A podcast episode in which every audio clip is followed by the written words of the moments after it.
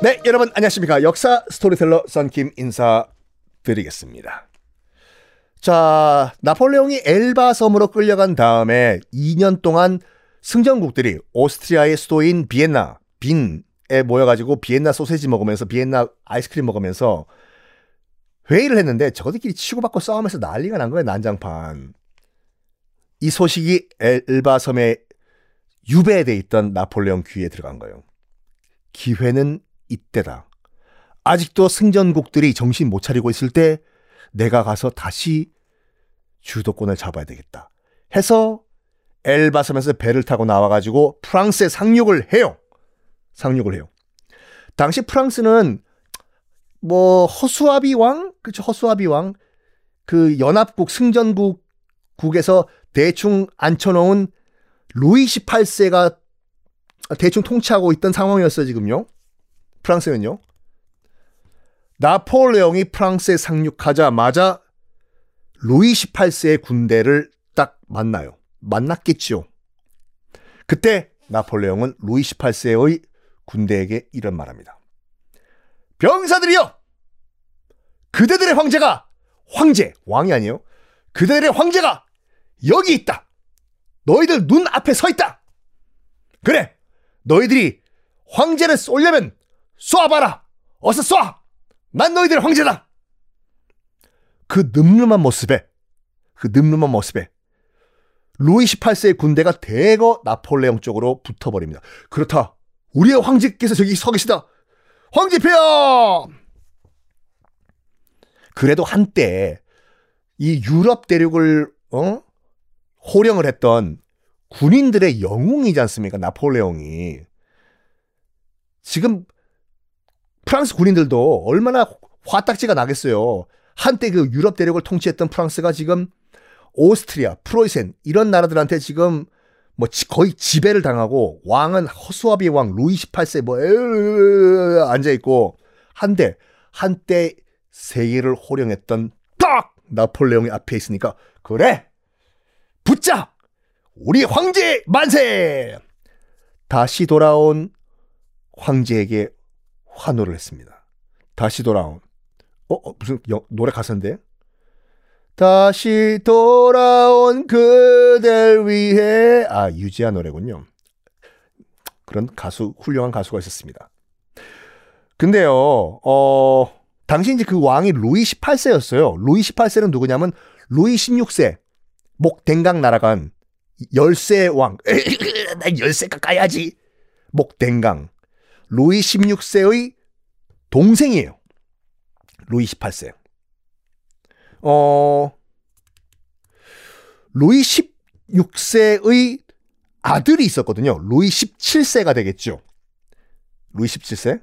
루이 17세는 어려서 죽어요. 족, 그러니까 루이 18세의 동, 동생이죠. 자, 족보가 이거 무슨 몇 세 몇 세 나오고 보면 유럽사가 헷갈린다니까요. 자, 가게도 족보를 한번 그려봅시다. 프랑스 혁명 때 목이 날아간 황제 마리 앙뚜아네트의 남편은 루이 16세예요. 루이 16세의 아들 루이 17세가 있었습니다. 근데 일찍 죽어요. 일찍 죽어. 그러면 지금 왕은 누구냐? 루이 16세의 동생이에요. 근데 루이 17세는 벌써 조카가 이름을 썼잖아. 쓸 수가 없어. 그래가지고 다음 단계인 루이 18세가 된 거예요. 이 루이 18세는 뭘 했냐면요. 그러니까 왕 되기 전에 프랑스 혁명이 일어났을 때 도망을 가요. 외국으로. 도망을 갔다가 이제 그 나폴레옹이 쫓겨난 다음에 다시 슬쩍 돌아온 거예요. 돌아온 다음에 연합국 측한테 저기요. 제가 루이 16세 동생이거든요. 아, 그렇소? 그러면 너 왕해. 허수아비 왕이지만 왕해. 아유, 감사합니다. 열심히 하겠습니다. 해서 지금 허수아비 왕이 돼 있는 상태였거든요. 다시 한번 강조하지만 그 밑에 있던 프랑스군, 한때 유럽 최강의 프랑스군은 얼마나 자존심이 상하겠습니까? 지금 군 통수권자는 외국에 도망갔다가 다시 돌아와가지고 승전국 오스트리아 프로이센 등등등의 사바사바사바에서 열심히 하겠습니다 프랑스 왕 아무 힘이 없는 루이 18세. 명령을 듣고 싶겠습니까? 여러분들이 프랑스 군이라고 하면은요. 아, 옛날이요. 망쳐진 자존심은 어떻게 우리가 회복이 안 되나? 그때 나폴레옹이 딴딴 다시 등장을 한 겁니다. 나폴레옹은 신속하게 다시 권력을 잡아요. 로이 18세는 어떻게 됐나? 또 도망을 갑니다. 계속 도망쳐요. 너무나도 쉽게 다시 집권을 한 나폴레옹. 국민들에게 약속을 해요. 국민들을 환호를 해요. 그렇죠. 우리 마, 프랑스인들은요. 지금도 그렇고 그때도 그렇고 자존심 하나로 먹고 사는 사람들이에요. 프랑스 파리 시민들이 영어를 왜 모르겠습니까요? 지금도 여러분 파리 가서 영어 쓰죠? 무시 아예 못 들은 척해요. 왜? 프랑스에 갔으면 프랑스만 쓰라 이건. 음, 위위 이다도시 이다시골. 그 자존심 박살난 자존심을 루이 18세는 호, 호, 보듬어 주지 못했는데, 딴딴! 다시 나폴레옹이 등장을 한 그 순간, 환호를 해가지고 다시 집권을 해요. 그래서 국민들한테 다시 한번 연설합니다. 나폴레옹에게 정말 마지막 기회를 한 번만 더 주십시오. 프랑스 국민들이요. 정말 열심히 다 하겠습니다. 다시 한번 기회를 드리겠습니다. 나폴레옹 황제요. 대프랑스, 위대했던 프랑스를 다시 한번 만들어 주십시오. 나폴레옹이요. 그래가지고 다시 10만 대군을 이끄는 총사령관이 됩니다. 나폴레옹은. 정말 마지막 기회였어요. 그렇지만 결론부터 말씀드리면은 다시 집권을 해가지고 10만 대군을 이끄는 총사령관이 된 나폴레옹. 이 권력은 딱 100일 만에 무너져요. 그래가지고 나폴레옹의 100일 천하라고 하거든요. 다른 유럽 국가들은 멘붕이 온 거죠. 뭐야. 엘바섬에 가둬뒀던 나폴레옹이 다시 들어와가지고 10만 대군을 또 갑자기 또 지휘를 하게 돼? 모여! 야! 다시 모여! 그래서 유럽 각국들은 또다시 반 나폴레옹 연합군을 만들어요. 그런 다음에 나폴레옹의 10만 대군과 반 나폴레옹 군 간의 마지막 혈전, 마지막 전투가 벌어집니다. 어디서?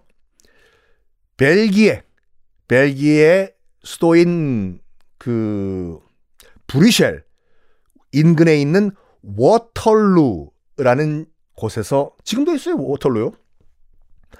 붙어요. 1815년 6월이었습니다.